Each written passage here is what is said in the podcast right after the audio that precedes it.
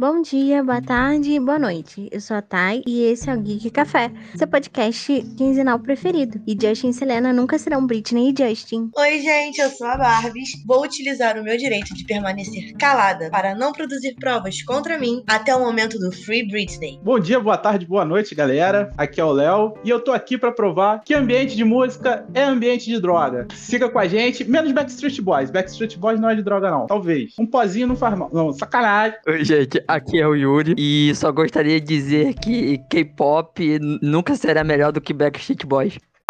Então, pessoal, hoje o tema do podcast vai ser sobre indústria musical. Quem quer começar a falar sobre como que vocês acham que surgiu as boy bands, da onde todo mundo sabe que começou com Beatles, né? Que começou lá no Beatles, eles já estavam meio que não era moda, né? De quando começa, é, começou naquela época, o Beatles já tá um pouco fora, é, o estilo de formação de banda para aquela época já tava um pouco datado. E mesmo assim o Beatles conseguiu fazer sucesso. Aí depois disso surgiu várias, várias bandas desse, nesse estilo. É, não, é, surgiu grupos de boy bands nesse estilo. Vocês acham que isso é, tem a ver com algum tipo de fenômeno que, é, que é cultural e vai passando? Ou vocês acham que tem alguma outra coisa? É, bom, primeiro, eu desconsideraria os Beatles como boy band. Eu acho que eles ainda são um fenômeno das bandas de rock da época. E sobre ser movimento, enfim, sobre isso ser uma coisa cultural que vai passando adiante, eu acho que a indústria da música ela pede é, certas novidades a cada momento. Por exemplo, a gente no Brasil hoje tá com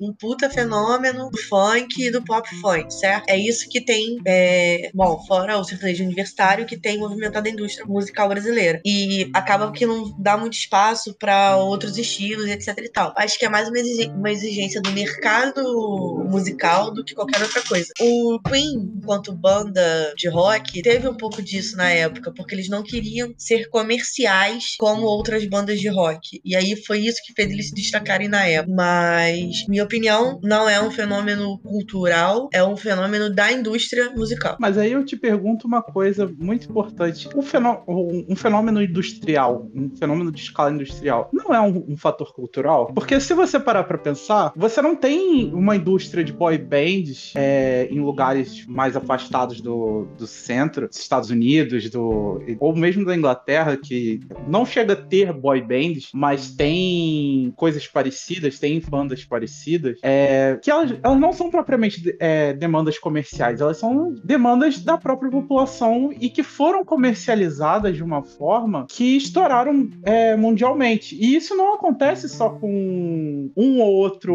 um ou outro é, estilo, um ou outro cantor. Isso acontece muito. Só ver as, as listas da Billboard, né? Sim, sim, sim. São essas listas é, é, é, só você, só você ver essas coisas. Inclusive, é, vou te contradizer um pouco com relação à a, a, música brasileira, que se a gente aqui é, no litoral, entre acha que o funk tá estourando, ou que o, é, essa onda nova de, de piseiro, fazer é, piseiro de funk, fazer músicas com remixes, com. com qual o nome daquilo? Com. Ih, fugiu a palavra. Com ritmos de, com ritmos de outro, de, outras, de outros tipos de, de, música, é, enquanto a gente acha isso aqui no litoral, no interior, nas rádios, só toca sertanejo. E isso é algo é, muito, muito, muito legal de se observar, de ver como, de um lado, é, de um, culturalmente, o litoral consome uma coisa, é, a, as capitais, Rio, São Paulo,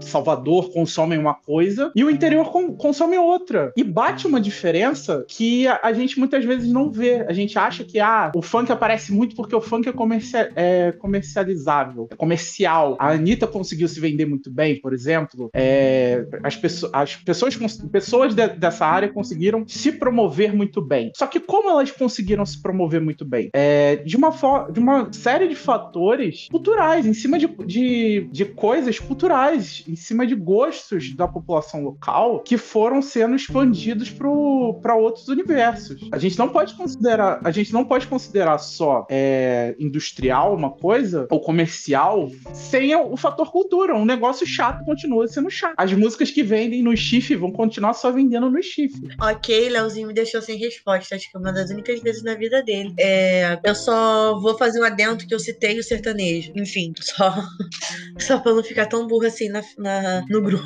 Mas é por isso que eu acho que. Mas é por isso que eu acho que o Beatles se encaixa assim, numa boy, boy band. band? Sim, porque Eu acho ele foi um eles movimento são- cultural da época dele. Não, acho eu que eles continuo discordando. o- Dos Peraí, Beatles enquanto boy falar. band. É porque eu acho Tá. que você tá juntando isso como se fosse só uma banda pop de meninos ou coisa montada. E não, precisa ser Não. necessariamente isso. Não, mas não é isso que eu tô falando. É porque se você for considerar os Beatles no momento de lançamento deles enquanto boy band, você vai ter que considerar outras bandas como boy band também, entendeu? E a maioria das bandas de rock da época que estouravam e etc e tal, elas eram compostas por homens. Queen foi composto por homens. É, Vai dizendo outras bandas aí, Leozinho, que a memória tá minha memória é fraca. The Rolling Stones. Led Zeppelin. Essas bandas elas são compostas por homens. E aí nós vamos considerar os boy bands ou boy bands é um não só um grupo de meninos, mas ele tem toda uma característica envolvida além do sexo, sabe? Tipo, Ah, bands mas elas pra mim era além do sexo mesmo, assim. Porque pra mim era mais no sentido de fenômeno e o que eles causavam, entendeu? Porque o Beatles, ele causou uma coisa que nenhuma outra banda causou, sabe? Pelo menos aquela mania desbrada e louca e megalomaníaca que anos depois a boy band, essas bandas dos anos 90 re- né, resgataram. Eu não sei se as bandas após eles, como essas que a gente citou, teve isso, entendeu? Nesse nível de se, tipo, ser megalomaníaco, assim, muito louco. entendo seu ponto, mas continuo discordando sobre Beatles ser boy band. Deixa eu só colocar um, um ponto aqui na discussão delas duas, que é o seguinte: eu não eu concordo e discordo com as duas ao mesmo tempo. Eu não acho que o, o Beatles é 100% é, uma boy band, mas eu acho que ele foi um precursor muito importante para que as boy bands existissem. Obrigado. Porque se- sem, sem, esse, sem esse movimento das bandas da década de 70 e 80, as boy bands da, da década de 90, eu acho que elas não existiriam. Porque elas não teriam. é, é, qual é a palavra? Referência. É, elas não teriam referência anterior sobre o que fazer. E aí talvez tivesse mais pra frente. Mas naquela época, naquela data, ela só foi possível por causa de um todo um movimento cultural construído pelas bandas da década de 70 e 80. Fico com o ponto do Leonardo.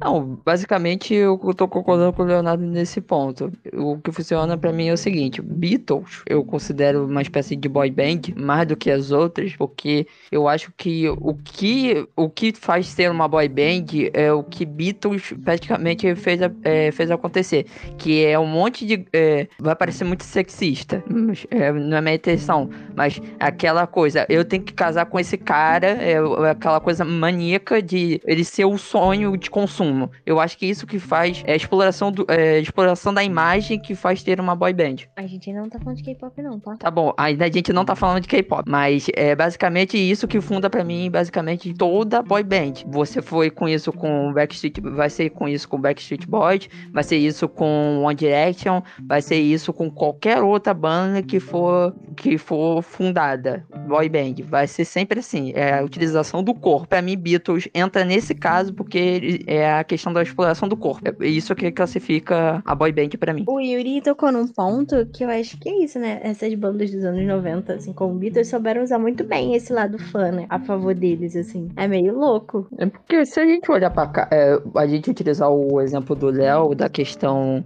do nosso mundo aqui, do Brasil, é basicamente isso. O funk ele utiliza muito do corpo da- é, de cantores, mais de cantores, é, cantoras de funk do que de homens. Quando você vê os clipes de funk, geralmente é a exploração do corpo da mulher. E, e quando tem clipe de mulher, é sempre a exploração do corpo dela. Se você pode pegar o, qualquer clipe da Ludmilla, da Anitta, aí você vai entrar em outros exemplos.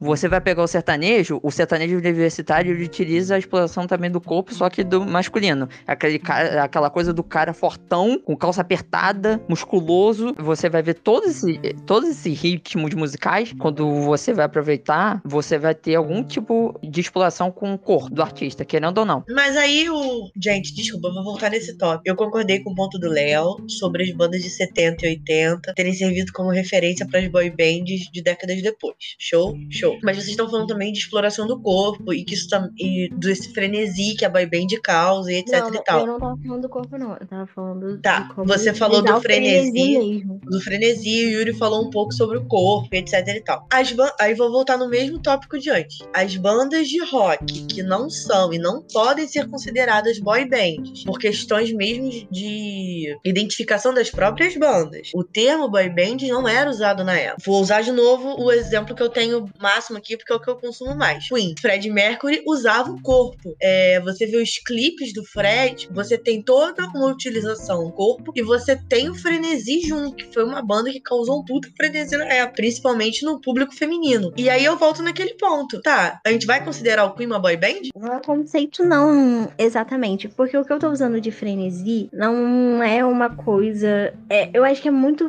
focado. no- sabe aquelas adolescentes que vão ficar na fila por dias, horas. Isso daí é uma indireta pro Justin Bieber. Não, mas isso também não é um, mas isso é um fenômeno mais recente. Não, sim, mas eu tô questão desse frenesi, porque onde isso despertou, ao meu ver, foi. É, começou no Beatles, mas aonde o, a banda dos anos 90 pegava era nesse sentido, entendeu? Era nesse sentido que eu falava de frenesi, que eu não Sim, sei se o sim. Queen usava, se Led Zeppelin usava, se todas essas outras bandas que a gente citou usava. A questão do corpo, eu nunca vi eles usar, nunca percebi nesse sentido de usar o corpo, nesse sentido como se fosse uma exploração, entendeu? Tipo de sexual, sabe? Sim, é mais como uma forma de representação da arte mesmo. É, pra mim, isso, pra mim o Queen era isso. No caso do das boy bands, né, digamos assim, eu nunca percebi isso. Eu sempre percebi muito a questão é, dos rostos deles serem muito perfeitinhos, assim, entre aspas, né, dessa coisa bonequinha. Desculpa te cortar. Mas é justamente isso que eu tô argumentando, porque a gente, enfim, vocês começaram jogando os Beatles no meio, e aí eu tô puxando os Beatles muito mais para as bandas anteriores do que para as boy bands dos anos 90. Na minha cabeça, eles, eles funcionam dessa forma. E aí, por isso que eu citei o Queen com, com questão de representação corporal e frenesi, que, enfim, era o frenesi da época. Enfim, foi por isso que eu citei. Sim, mas é que no meu ver são frenesis totalmente diferentes que o do é, que o do Beatles usa- causava, o Beatles usava, entendeu? É uma coisa que na minha cabeça lembra muito mais dessas bandas dos anos 90, assim, sabe? Aquela coisa meio de histeria mesmo coletiva. No caso do Queen, pelo menos eu não lembro de causar essa histeria coletiva, sabe? Que os Beatles causavam, enfim. Eu acho que o que o Léo falou de ser uma coisa muito diferente, por, justamente por ele ser percu- per- Percursor, tá certo? Precursor. Sim, só que aí o o Léo argumenta que as bandas de 70 e 80 são precursoras. No geral, é, eu já No não geral. acho, entendeu? Você já argumenta que são os Beatles. E aí eu Sim. tô, eu tô argumentando junto com, mais ou menos, junto com o Léo nisso. Eu puxo os Beatles mais pras bandas do que pras boy bands, entende? É, é que eu tenho essa separação, mas isso é coisa minha mesmo. Eu tô meio que na, com a Tainá nisso. Eu acho que eu acho que Beatles. Cara, eu acho que Beatles é um fenômeno musical bem específico. Que eu acho que ele eh, direcionou duas, duas linhas de é, uma mais de como vai, é, vai ser a parte musical e a outra é a questão da euforia coletiva. Que teve um resultado. Teve dois resultados com Beatles. É por isso que eu acho uma, ma- uma banda tão marcante. Mas a gente não tá pra conversar sobre Beatles. A gente tá, tá aqui pra falar de outra coisa. Tem uma coisa muito legal nas boy bands, que é a questão de ser um ritmo dançante. A questão de você ter passinhos coreografados pela boy band para apresentação para apresentação pública. Todo mundo lembra os, os passinhos do, do N5, todo mundo já viu pelo menos uma vez os passinhos do N5 ou do Backstreet Boys. Inclusive, alguns colégios que não deviam fazer os alunos passar vergonha, mas fazem. É, Usam isso Sem como- escolar. trau- traumas de ensino médio, é, fundamental também, que não. É, até hoje fazem a gente rever, reassistir e reproduzir alguns passinhos que foram sendo reapropriados. A questão do, de mo- é, mover os quadris, mover o- as pernas na, na hora de na hora de dançar, para nós pode ser algo bem simples,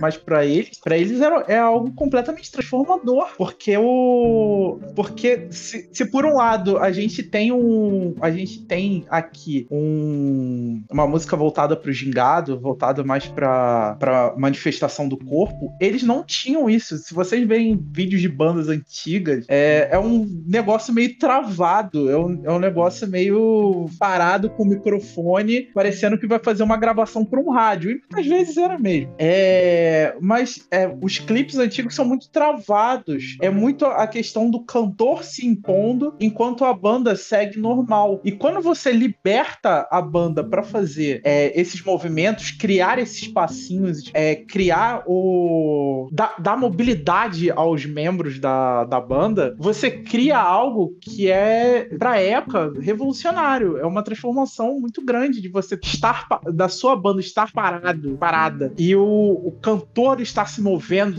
contracenando, com a banda toda estar contracenando o clipe ao vivo, como se fosse, como se fosse uma gravação. É, você ver pessoas dançando e, e, e, se movendo num clipe é, é algo que a década de 90 trouxe. É algo que foi a transformação da década de 90, que talvez seja isso que esteja causando a, o incômodo da Bárbara com relação aos Beatles, porque o, o, os Beatles, ah, por mais que eles tivessem aquele, aquele ritmo de quem tá cantarolando, a música, todo mundo que cantarola se mexe, porra. Ninguém cantarola parado. É, por mais que os Beatles tenham aquele ritmo de, de, de, can, de cantarolar, é, cantar enquanto cantarola, as boy bands não. As boy bands você mexe o corpo, você mexe o corpo inteiro. Você tem que mostrar o corpo movendo. Você tem que é, ser um padrão de um padrão, seja um padrão físico, que você tem que mostrar ele e, e apresentar ele pro seu público. Que são, e o seu público-alvo é muito mais específico do que o,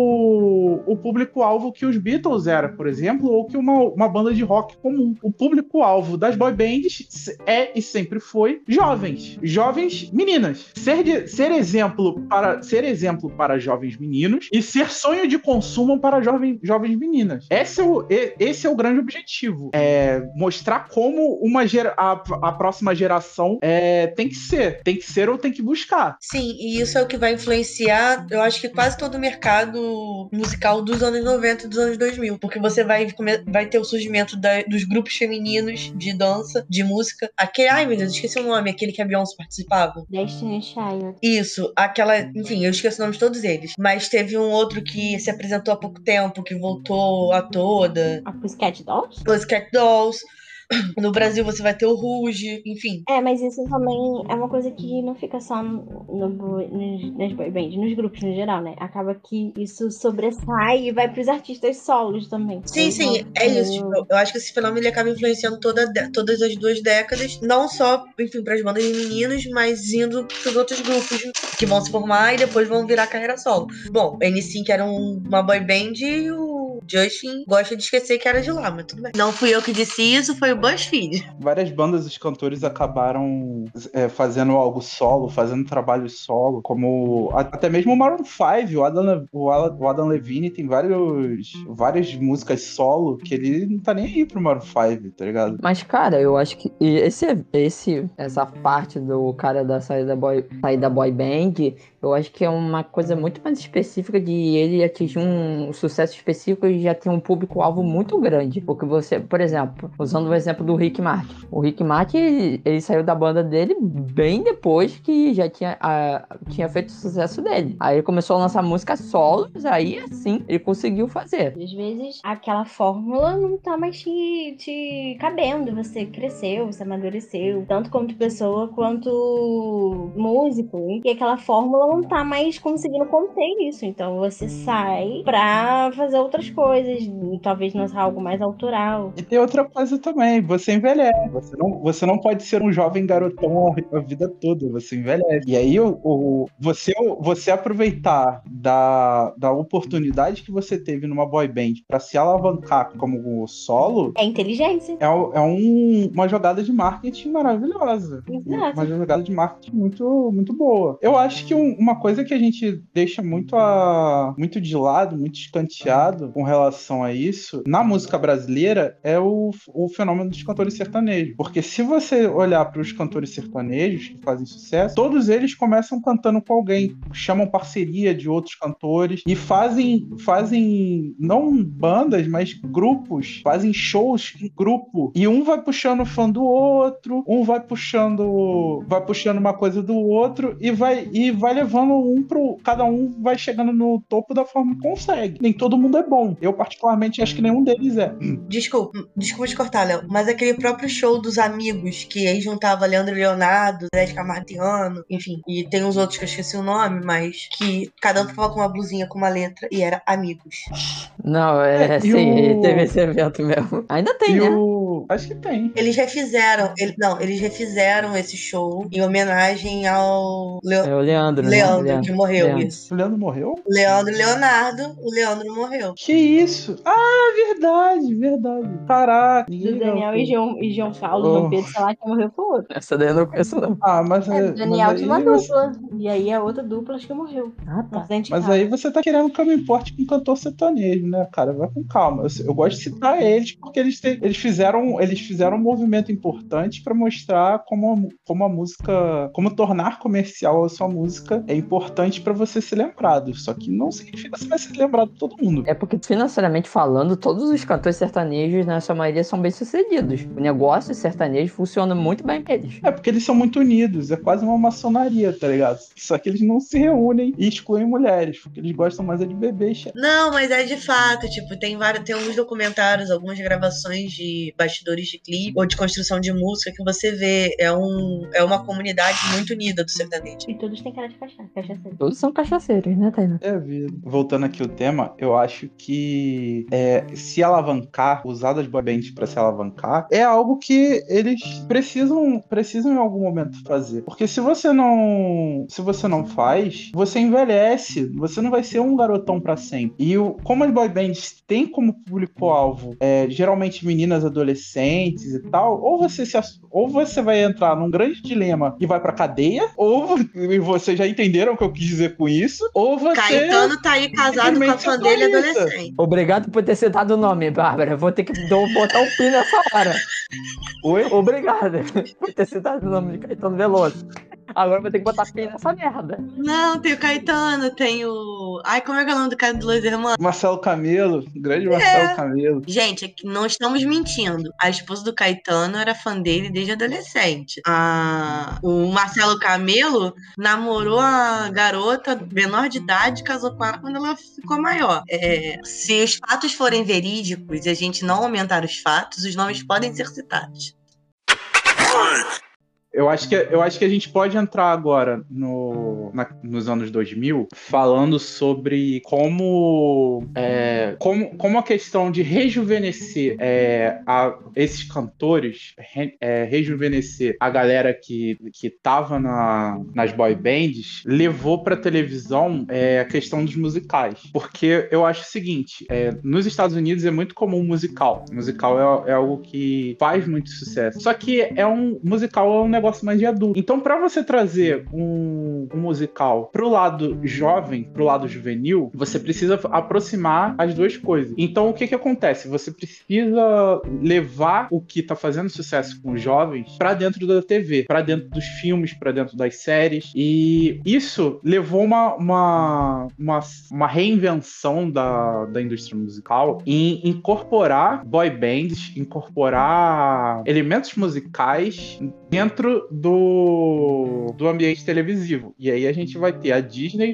é, fazendo isso, a gente vai ter a Nickelodeon fazendo isso, e a criação de vários, é, vários é, programas com música, que eu acho que o maior estouro que todo mundo viu aqui foi, antes de tudo, High School Musical. A gente vai chegar, quando a gente vai, ter, quando a gente vai televisionar isso, o que dá o, o grande estouro, por mais que já tivesse algumas dessas séries fora, é High School Musical, porque a gente vai conhecer esse tipo de coisa por High School Musical. Sim, sim, mas ó, tinha que realmente ser a Disney pra fazer isso, porque quem tem muito tempo pra fazer, não é muito tempo, mas uma carga de já fazer musical é a Disney. Eles acertaram em cheio, porque depois de High School Musical veio Camp Rock, veio o que mais? Camp Rock é com o Jonas Brothers, né? É, veio a série Isso. do Jonas, veio Ah, da Demi Lizzie Lovato. Maguire. Olha só, tinha Lizzie Maguire. Lizzie Maguire foi acho que antes de High School Musical. Foi, foi. Isso. Então, mas essa questão dos é, essa questão mais de musicais, de como a, a Disney trabalhou isso muito bem, é o tipo, é o, basicamente o fim que a gente conhece de boy bands como padrão que a gente conhece na década de 90 e dá início uma outra geração de, de séries e essas séries se são programadas de uma maneira, aí acontece de naquele evento do que a gente falou de um cara sair especificamente da boy band ou da banda que ele seguia carreira solo,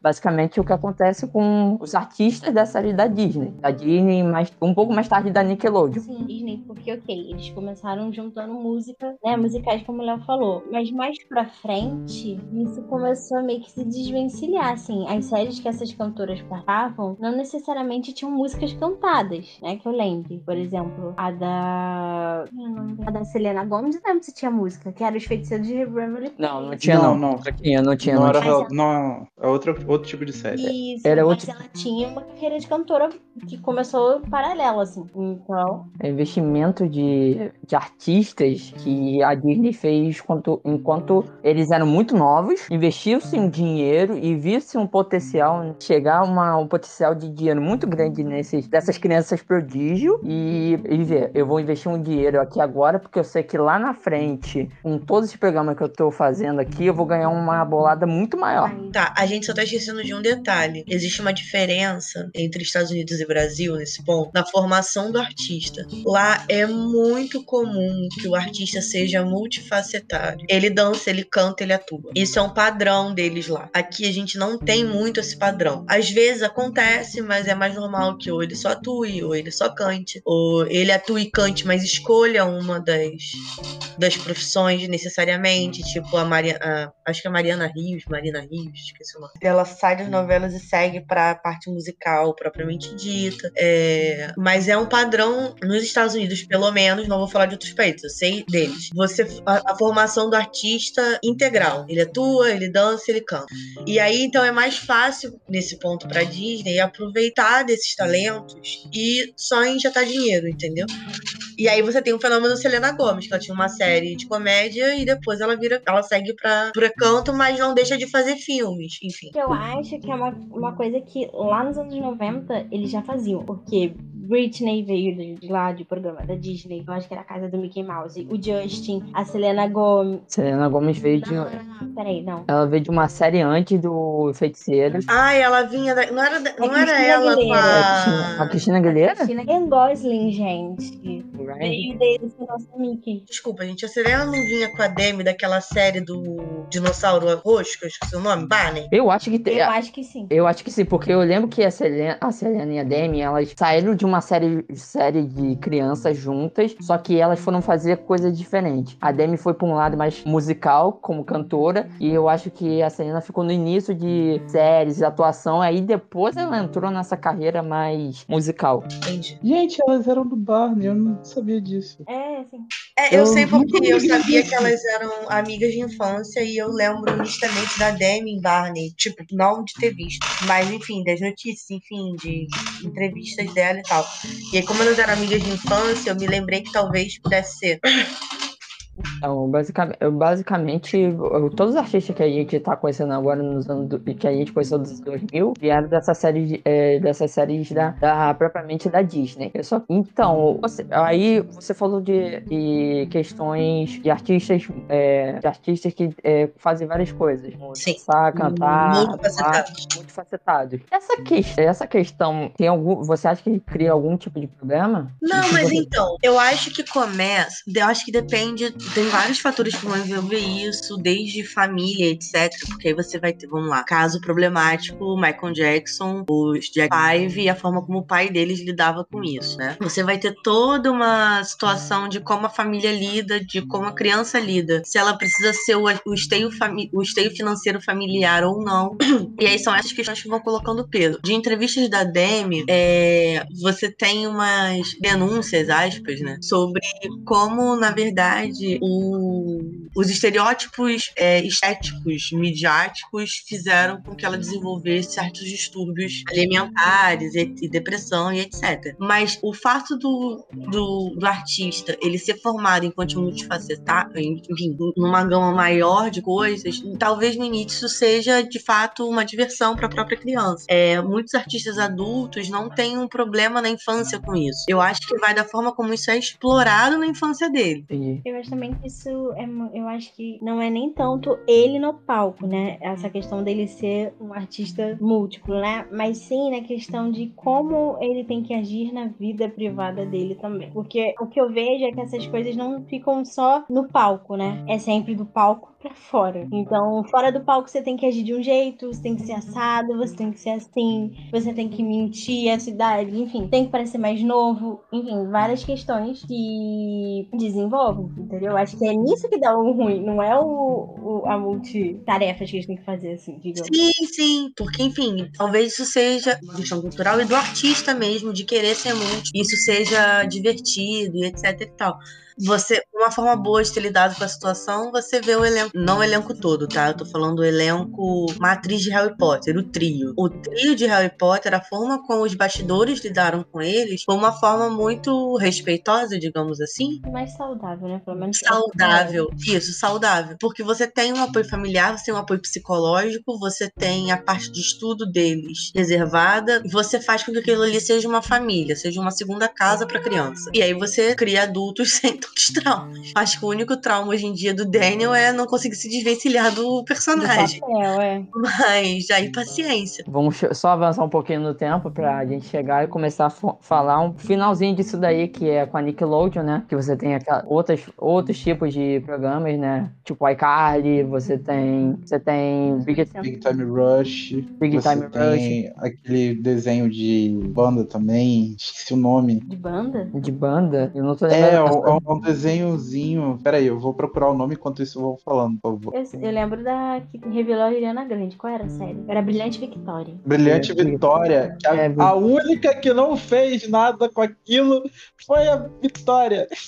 A única que não se deu bem com o Brilhante Vitória foi a Vitória. E a garota revoltada que vivia um relacionamento tóxico, não sei o nome dela, ela tá fazendo mais séries aí, tá trabalhando, entendeu? Sabe? A, a não é nada. O, o, o desenho que eu, o desenho que eu queria falar era os Under Underground. A gente tem na- nessa época, do, desde o início dos anos 2000 pra cá, uma rivalidade da, da Nickelodeon contra a Disney, tentando pegar um pouco desse, desse público, que é a de criação de- dessas séries adolescentes. Que o, e essas séries adolescentes com música. Pegar, pegar bandas, tem um. um e uma coisa que eu acho muito legal que a Nick faz, não só de revelar artistas, mas também trazer alguns artistas da, da região latina, tá ligado? Tipo, do México, filhos mexicanos e tal, trazer pro. Peraí, que eu vou procurar de novo. Ah, meu Deus. Lá vou eu de novo pesqui- pesquisar a série da Disney. Por que eu falei disso? Me matem, me matem. É Isa TKM, cara.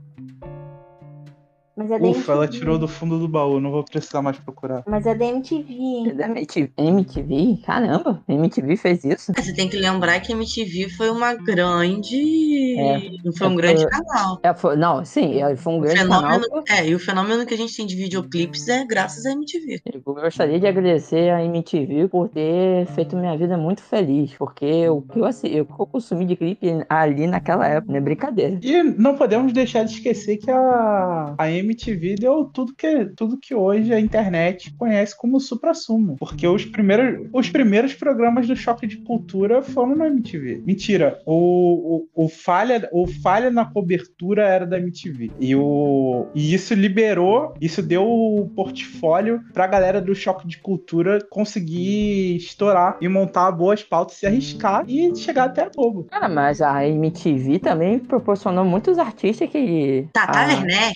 Tata Werneck saiu de lá. Tipo, o Marcos Mion Adnet. é, fazia programa lá. O Uma Adnet. galera veio. É, o Adnet. uma Nossa, eu vivia assistindo quinta categoria com o Mion e o. Mion- Tinha o Mion. Agora vocês me deixaram no, agora vocês me deixaram nostálgico, porque eu, Então, eu, eu dormia tarde pra assistir Marcos Mion, Mionzinho e os Barbichas. Claro que antes dos processos que o Mionzinho levou, é na- no, no quinta categoria. Cara, um Léo, um lembra- ninguém dava nada.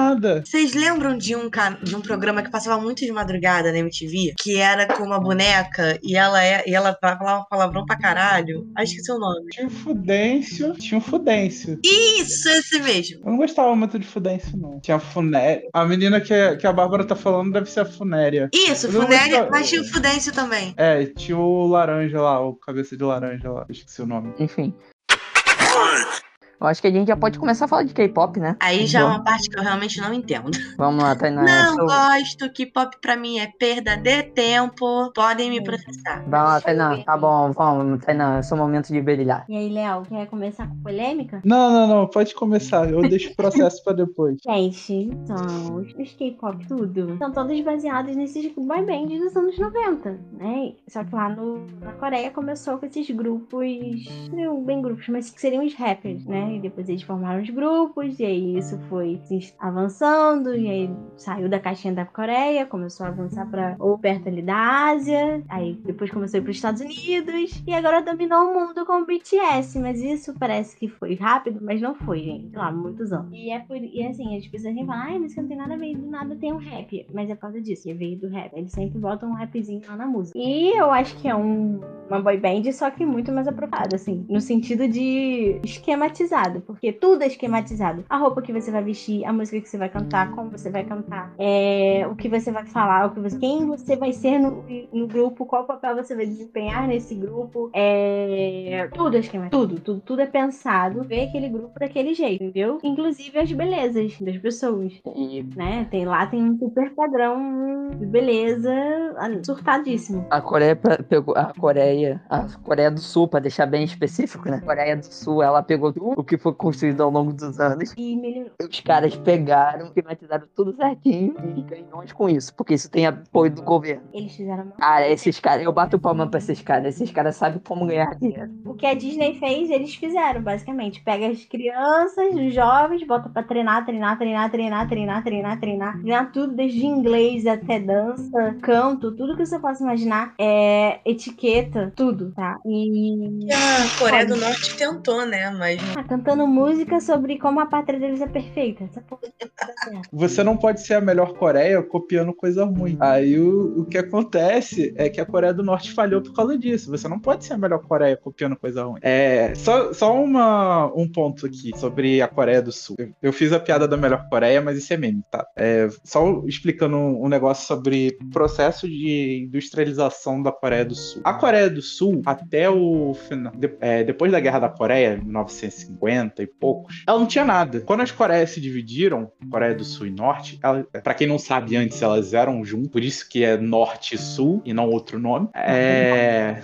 Só para dar um pessoal aqui, ajudar o pessoal, existia a Alemanha Ocidental e a Alemanha Oriental. Oriental. Isso. Existe até hoje, apesar de ter essa divisão é. necessariamente. Não, não tem uma divisão territorial, assim, né? Na Alemanha é. você é um governo só hoje, hoje em dia é um governo só mas você ainda tem uma divisão cultural de Oriente e. É, então, é a mesma coisa, é o mesmo processo. Só que o- é o caso, os caras vivem em guerra. O negócio é o seguinte: a Coreia, Coreia no geral, a região da Coreia, foi ocupada há muito tempo por japoneses. Quando eles expulsaram os japoneses e fizeram a guerra da Coreia, eles ficaram meio perdidos sobre o que fazer depois. Quando eles se separaram, é, eles não, não tinham nada. As duas Coreias não tinham nada. É, porque era um território ocupado, era um território invadido. E aí você tem duas formas de lidar com isso. A Coreia do Norte, eu vou falar muito por alto, eu não tenho conhecimento é, muito longo sobre ela. A Coreia do Norte vai fazer uma revolução socialista, comunista, e vai focar muito, muito em prol de interno, é, é, processo de formação interno, processo, processo de construção, é, construção social, construção camponesa. Eles não vão, eles não vão se industrializar de primeira. Eles vão fazer o processo de industrialização por necessidade, mas eles vão ter toda essa, essa orientação do lado, do lado socialista, um pouco, um pouco a China. É uma, uma industrialização para, para as classes populares, não é uma, uma industrialização para se tornar uma potência. E o que, o que isso acarreta é que você, se você não tenta sempre se renovar, uma hora você vai ficar tão antiquado que você não vai, não vai se sustentar. Mas isso aí, é, isso aí são especulações e apostas. Eu não, não posso sim, afirmar que mas a Coreia vai sumir. Não... É porque tem uma teoria também de que você não consegue manter um sistema fechado durante muito tempo num mundo totalmente globalizado. Se o capitalismo ganha a guerra e você, e você precisa conviver com esses outros países, você não tem como manter o sistema fechado. Eu, eu já acho, eu já acho essa, essa afirmação meio torta. Não tô falando, não tô, eu não tô fazendo uma afirmação. Isso é uma especulação, tá? Não, eu sei, mas eu, eu, eu, acho essa, eu acho essa ideia meio torta, porque implica que você ter de que em algum futuro é, as coisas serão tão globalizadas que elas serão uniformes, serão padronizadas. As formas não, não, não, não concordo. social serão padronizadas. Isso é, um, isso é uma consequência última, mas isso aí é papo pra etimologia, né? Pra gente. Não, é, é, não concordo muito com essa parte, não. Não, não acho que vai ficar é...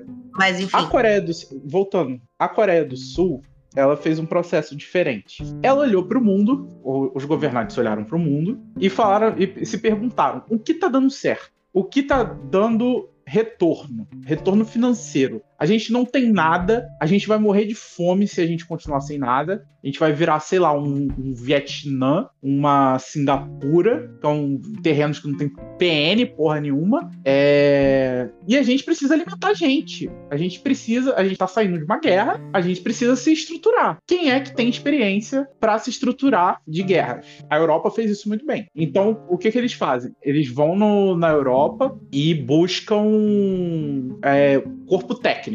Investe tudo no início, tudo. Pagam horrores de dinheiro. O cara ganhava, sei lá, 10 mil euros na Alemanha para fazer um bagulho simples, uma, uma, indústria assim. Eles vão lá e pagam 50 mil euros pro cara trabalhar com os coreanos e construir um bagulho parecido lá na Coreia. De investimento de curto prazo, é muito alto o investimento, mas a longo prazo você tem uma, uma industrialização forçada é, num nível rápido o suficiente para se adequar aos padrões internacionais. E a Coreia não parou de fazer isso só com, com indústria. Então ela, ela, ela, foi atrás de cultura, ela foi atrás de é, é, processo de formação, tudo, ela foi atrás de tudo que era o suprassumo, aliado à forma como os orientais é, absorvem as coisas de forma eficiente por meio do, da educação. E isso é algo que eu acredito que o so, somente dois só dois não Vamos botar três, porque eu vou, vou ter que vou separar quatro. Porque eu vou separar o, os, os asiáticos. Eu acho que só quatro, quatro escolas conseguem fazer isso. A chinesa, e de certa forma dos tigres asiáticos, Singapura, Filipinas, etc. A japonesa, a coreana e a francesa. Sim, eu vou estar elogiando a França no momento. Isso é muito raro, isso é muito raro. Isso tá contradizendo a minha vida. Eu sempre xinguei a França. Tem franceses lá. É... Mas a França tem um, tem um sistema educacional impecável. Todo mundo que entra no sistema educacional francês sai francês. Eu não sei vocês, mas vocês não. Eu não sei se vocês têm condição, se uma, um, um você olhar para um aluno do ensino médio brasileiro, olhar para a cara dele e falar assim, no, no, final de todo o processo de formação, você é brasileiro? Não sei se você tem essa condição. Na França você tem. Não importa se você, de onde você veio. Não importa se você é filho da colônia, se você é da metrópole, se você é dos quintos infernos. Você entra lá, você sai francês. Pensa como francês. Você escreve em francês. Você faz tudo em francês. Você queima até um Peugeot igual um francês. Então, o que o sistema, o que o, o que eu quero, que eu quero dizer com, com isso? Esses sistemas de educação que eu falei, eles te transformam em cidadãos locais muito bem preparados para lidar com a realidade. Não quer dizer que a realidade seja boa.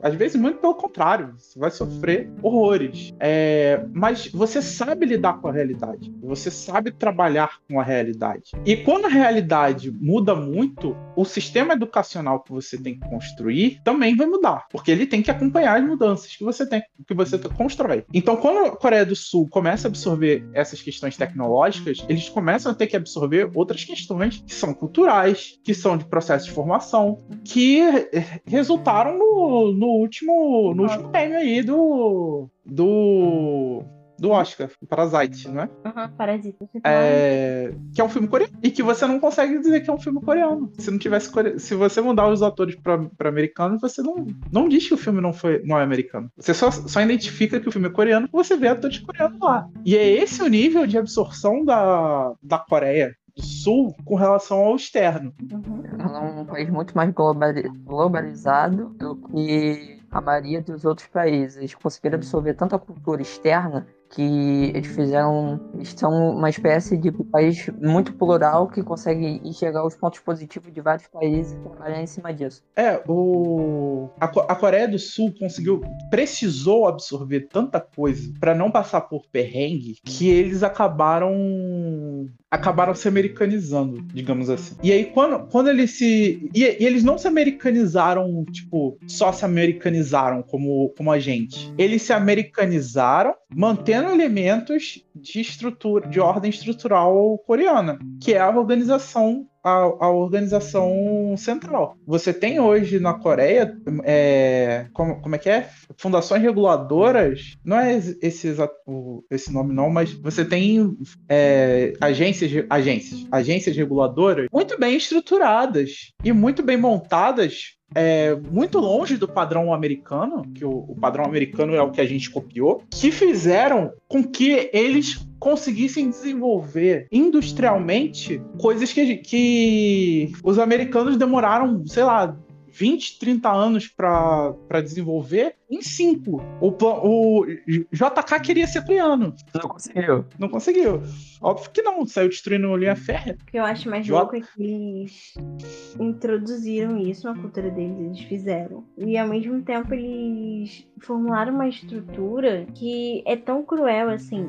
Eu acho que eles elevaram tudo. A forma que a gente falou de trabalhar o frenesi e o cantor, o artista, tanto fora quanto dentro do palco, eles extrapolam isso, entendeu? Porque o cara não pode nem namorar, o cara não pode. É contrato, é contrato assinado, não pode namorar por X anos. É, é o contrato, quando você tá no contrato quando você assina com a empresa. Então, assim, é surreal. Sem contar que eles, eles desenvolveram não é que desenvolveram, mas eles trabalham tanto isso, como é que você vai de fora e como é que você vai ser dentro do palco, pressionam tanto, e essa coisa de ser sempre ser o melhor, sempre ser o melhor, sempre ser o melhor, treinar, treinar, treinar para ser o melhor, que os casos. Então parece que tá, que tá acontecendo pipocando caso de depressão, caso de artista coreano tá, né, tentando, ou infelizmente conseguindo se suicidar, ou devido à depressão por causa dessa estrutura que eles têm mesmo. Então, é surreal, assim. Eu acho que eles têm um problema também, que é o seguinte: a, o, o, contro, o controle sobre o corpo deles é muito, muito alto, muito mais alto do que a gente pensa. O, a indústria coreana tem um problema, a indústria musical coreana tem um problema, que é o seguinte: diferente da gente que tem, que tem um, um impacto amenizado com exposição dos corpos e tal, é,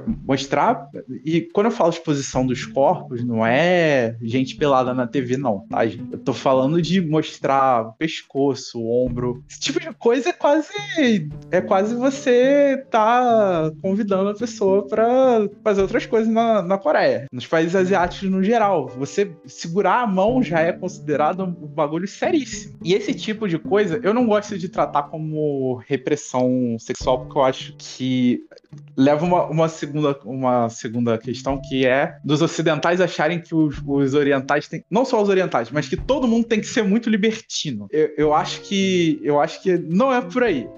Eu acho que é até fofo. Ou a questão dos orientais lá, de que, ah, você chegar, dar um beijo numa pessoa é um bagulho, tipo, mega especial. Isso é bonito, cara. A gente perdeu essa. A gente perdeu essa. A gente chama isso de cafonice. A gente acha que isso é cafona, tá ligado? Eu, eu acho isso. E eu acho isso bonito, tá ligado? Eu gosto dessas É, coisas românticas. Um- uma coisa que eu reparei, agora que você falou nesse assunto, eu veio agora na mente. É a entrada da, da Netflix, né? Nessas produções coreanas, eu tô vendo assim que ela tá vindo muito mais sexualizada. Então, quando a gente via uns doramas, né? Pra quem não sabe, são as novelas coreanas, tá, gente? É quando a gente via doramas é, feitos por produtoras, seja estatais ou não, feitas da Coreia, você via de diferentes maneiras, tudo bem. Mas era muito mais comum essa questão que o Léo tá falando. O toque na mão era uma coisa grandiosa, sabe? O beijo demorava não sei quantos episódios pra acontecer, e às vezes era só uma um encostar nos lábios, né? Como eles mostram que o sentimento, é, o sentimento não é necessariamente você ter que ficar encostando a mão na pessoa, ter que ficar beijando a pessoa, são pequenos fatos. Era, sempre tinha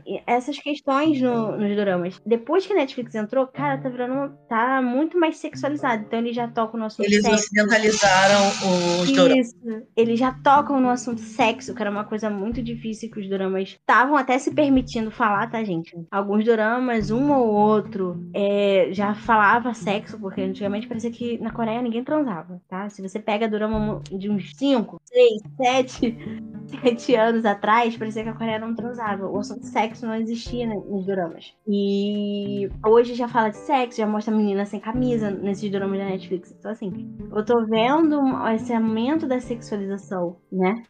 Nas produções coreanas. Isso, isso é uma polêmica até sobre outros tipos de produção, assim, não querendo fugir do assunto, tá, gente? Mas vocês foram Não, deixa, de deixa eu só terminar. Deixa eu só terminar meu raciocínio. Então, o que, o que acontece com a exposição dos corpos na, dos K-popers, no geral, é que eles aparecendo ali, a- as roupas deles ocidentalizadas, mais curtas, mais justas, é uma forma velada de pornografia. E isso é algo que é muito pouco falado, muito pouco tocado, porque ninguém sente, ninguém percebe, ninguém parou pra pensar que as, as roupas comuns é, orientais são mais fechadas, são, são muito menos expositivas. Aquilo ali, o- você usar o que a gente acha normal de usar um, um shortinho, de usar uma, uma roupa muito coladinha, aquilo ali é uma aberração pra ele. É uma, é uma aberração no, no bom e no mau sentido. Porque se você for muito conservador, você vai achar aquilo uma droga. E se você for muito novo, porra, aquilo ali é, é a tua liberdade. É, É- a tua é- liberdade que tá na tua frente. É a liberação sexual que veio com a pílula anticoncepcional no início. do- É, é a tua chance de ser um americano. Você ser um K-Popper é a tua chance de ser um americano. De você ser um ocidentalizado no Oriente. Eu, eu acho que a gente, eu acho que a gente, a, gente pode puxar um gancho nessa parte sobre o controle dos corpos que a, a Tainan estava falando no contrato, no- que no contrato dos coreanos você tem que eles não podem namorar, que eles não podem isso, que eles não podem aquilo, e que na- no lado ocidental da coisa, a liberdade, entre aspas, disso, é você ter um parente ou um tutor que faça isso por você. Porque o, enquanto, enquanto você assina um contrato na, lá, lá no, no Oriente, falando que você não pode fazer X, Y, Z, você não pode, pelas leis é, americanas, eu acho, eu acredito, você não pode fazer isso. Você não pode proibir alguém de fazer isso. Você não pode cercear alguém da, da própria liberdade. E aí o que você tira disso? Se você não pode colocar isso em contrato, é um pouco do- da piadinha que eu fiz. E se a justiça não vê, a justiça não sente. Se você, você se não tá em contrato, ninguém tá te obrigando a nada. Mas nada te obri- mas nada te impede de dar um toque assim no teu parente, no teu tutor e falar: "Fulano, não deixa não deixa a pessoa, a pessoa tal se drogar. Não deixa ela sair não. Não, não, não deixa ela sair. Vai na fala mansa, conversa, desenrola. E aí a pessoa, a pessoa vai sendo cerceada pelas pessoas próximas.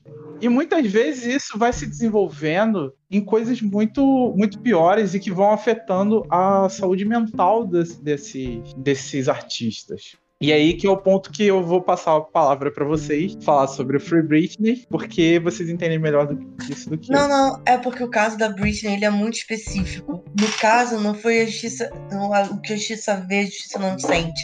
Ela era. Ela estava sob tutela do pai por conta da justiça. Todo aquele drama de anos atrás, de uso de drogas, as crianças, etc e tal, os surtos, parará pão duro, fizeram com que a justiça decretasse ela incapaz. Então, e aí ela fica sob a tutela do pai, então a justiça sabe que ela está sendo cerceada. Porque ela viu, ela voltou a ser uma criança. Para a justiça, para a lei, ela é incapaz de gerir a própria vida, então ela volta a ser uma criança que precisa de uma tutela. Até então, aí- a gente entende, né? Sim, Naquele momento, né? Caso. Sim, só que ela passa ser, ela de fato, a justiça sabe que ela está sendo cerceada. Tanto que ela tentou nos últimos anos entrar com os processos e a justiça não liberou o pai dela da tutela. Só, ele só foi sair da tutela, né? Porque ele pede para sair, ele pede para deixar de ser o tutor, depois de toda essa movimentação do, enfim, midiática, do público, etc, para que isso acontecesse, porque a própria justiça não queria liberar, apesar dela ter comprovado inúmeras vezes que ela não estava mais com os mesmos problemas de antes, que ela tinha direito de, enfim, ter controle sobre a própria vida e sobre o dinheiro que ela, que ela produzia e dos problemas que estavam acontecendo financeiramente, porque ela não tinha acesso à, à questão bancária, enfim. E mesmo assim a justiça não liberou. Aí existem casos e casos. Casos e casos, casos e casos de cerceamento. Nesse era um cerceamento com consentimento do Estado. O Estado faz isso com várias outras pessoas. Idosos, por exemplo, é muito fácil interditar um idoso no Brasil. E eu acho que antes dessa última vez agora dele, abrir mão, né? Que agora Uhum. meio que quem abriu mão foi ele, certo? Sim. É, ela tinha tentado até assim, ah, ok, eu sei que eu preciso ser, né, cerceada. Eu preciso de uma tutela, digamos assim. Mas tem Sim. como ele não ser meu, meu, Meu tutor, Exato. passar para outra pessoa. Exato. Ela E a justiça não liberou. uma. É, não liberou. Ela tentou passar para uma outra instituição, enfim, mas a justiça não liberou. E é bizarro porque no documentário que tem na Globoplay, é, eles mostram que, na verdade, mais o pai do que a mãe sempre tentou fazer essa. Não é, mas esse molde que as indústrias coreanas fazem com os idols, Uhum. Ai, você vai ser assim, assim, lá de fora. Você, quando aparecer na TV, você vai ser assim, assim, assado. Eles meio que tentavam fazer isso com a Britney, entendeu? Antes, antes, é o que dá a entender, tá, gente? Antes de todo o surto. Isso, antes do surto, antes do, do lance todo dele realmente ser tutor, parece que já rolava um lance ali de, ai, você vai ficar assim, você vai ser assim, assado. Não deixava ela botar roupa mais provocante, sabe? Essas coisinhas pequenas. E depois que, né, ela, obviamente, até que ponto que eu, eu penso é, até que ponto essas coisas pequenas não contribuíram pra ela dar o, o surto que ela deu, acho que Anos 2007, atrás. né? Exato. É. Então, basicamente, cara, o que eu vejo desse caso da Britney em específico, é, só voltando um pouquinho lá atrás do que a gente falou da construção dos artistas da Disney, de como eles são feitos, moldados a partir de crianças lá, investindo um dinheiro pesado neles e esperando um retorno financeiro muito maior. Basicamente, o que aconteceu foi, foi que deu um surto nela foi basicamente algum tipo de pressão que ela sofria de família, de É porque, o caso, é porque o caso da Britney ele é muito gigante. Tem o casamento dela, É, tem, tem, a tem guarda dos paparazzi. filhos, tem os paparazzis. Então, eu vou só tocar, tipo assim, você tem um crescimento dela muito absurdo. Ela sai de, um- ela sai de um programa da Disney, ela vai se to- ela se torna a Britney, ela começa a lançar clipe, ela começa a fazer sucesso, ela começa a fazer turnê. Aí você tem uma pressão absurda dentro, em cima de, de uma mulher. Ela tem um surto, o que é muito comum. Após isso, ela perde todo o direito dela de ser livre. É porque o homem. Como é que é? Tem uma piadinha. Desculpa te cortar, é que tem uma piadinha. Homem tem crise de raiva, mulher surta. É, É. né, né, mas o caso dela, ela teve uma crise de. uma- não sei que tipo de crise ela teve, o que impediu Ela teve dela. pro- foi o abuso de drogas com problemas psicológicos. É, foi basicamente uma mistura, uma mistura de, de uso de entorpecente com problemas psicológicos que ela sofreu por causa do- da pressão do trabalho dela, que é bastante comum não só no mundo musical, em outras áreas é bastante comum, mais do que a gente imagina, mas enfim, o caso dela específico, o que mais me assusta nesse caso específico da Britney é como é, é como a questão que a gente cria, a gente pensa que tá tudo bem com uma pessoa que a gente escuta. Como a gente pensa como a gente tá a gente tá tão a gente pensa que a gente tá numa bolha, mas a gente tá fora dessa bolha do que a pessoa vive no dia a dia dela. A Britney tinha todos os problemas dela, ela é impedida de fazer tudo isso que ela, que ela, que ela, ela é impedida de viver a vida dela, e a gente não tinha noção nenhuma que isso estava acontecendo até isso dar até chegar isso na imprensa e a gente se assustar, mas a gente fazer a mínima ideia que o pai, de, o pai dela tava, tava basicamente fazendo a filha de, é, de escrava e, e a gente não ter contato com eh, a gente não ter o contato com nada. A gente tá fora disso. A gente não saber que isso acontece não só isso provavelmente só não aconteceu com ela, mas e a gente não tem noção de que isso acontece. O que me assusta mais nesse caso da Britney é isso. Bárbara, teve a questão também dos filhos, dos filhos dela, lembra? Sim, porque ela perde a guarda das crianças. É, mas então, tem, parece que ela teve que o tempo que ela. Porque assim, quando o pai dela assumiu a tutela, meio que quem ficou responsável também pelos meninos era ele, né? Então, assim, é, quando. Parece que ele bateu em um dos meninos. Gente, pode ser fake news, tá, gente? Mas eu tenho certeza que eu vi isso em vídeo. É, parece que ele bateu um pouco dos meninos, filhos dela. E aí o tempo que ela tinha pra ver os meninos diminuiu. Então, assim, ele, né, ele cerceou e até atrapalhou vários pontos da vida dela. É surreal. A ponto de, inclusive, não deixar ela tomar mais filhos. Ela tem um dia se ela quiser, gente sem ela querer, entendeu? É surreal. Esse caso, esse caso em, várias, em várias formas que a gente vê é bastante assustador. A questão, a questão que a gente, a gente veio tocando, falando, a gente sempre tá tocando no ponto é de como isso começa sempre. A, isso sempre tem uma questão, que é a questão de você ter lucro. Basicamente, que é o foco. Você precisa ter o lucro, mas o lucro, qual o preço desse. Qual o preço desse lucro que a gente precisa? Porque você tem crianças que sofrem uma pressão absurda desde pequeno com para cantar, dançar, atuar, e a gente tem essa coloca essa pressão dentro dessas crianças até elas se tornarem adultos, adultos problemáticos que não tem, às vezes não tem controle sobre o uh, uso de drogas, às vezes tem, é, tem surtos, mas o, é, qual, pra mim o ponto é qual o preço, qual o preço a se pagar por isso?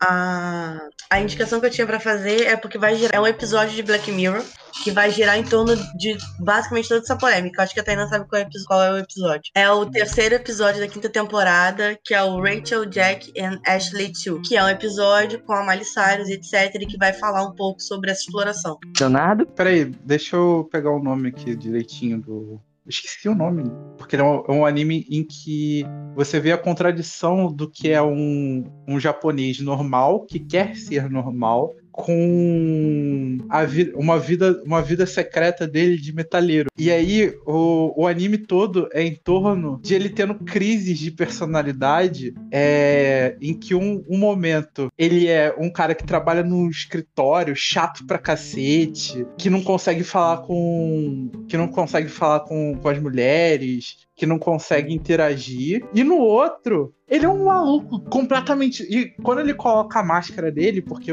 a banda dele é inspirada na banda Kiss. Quando ele coloca aquela máscara de maquiagem branca, ele vira um personagem translocado, muito louco e ele se entrega total à banda.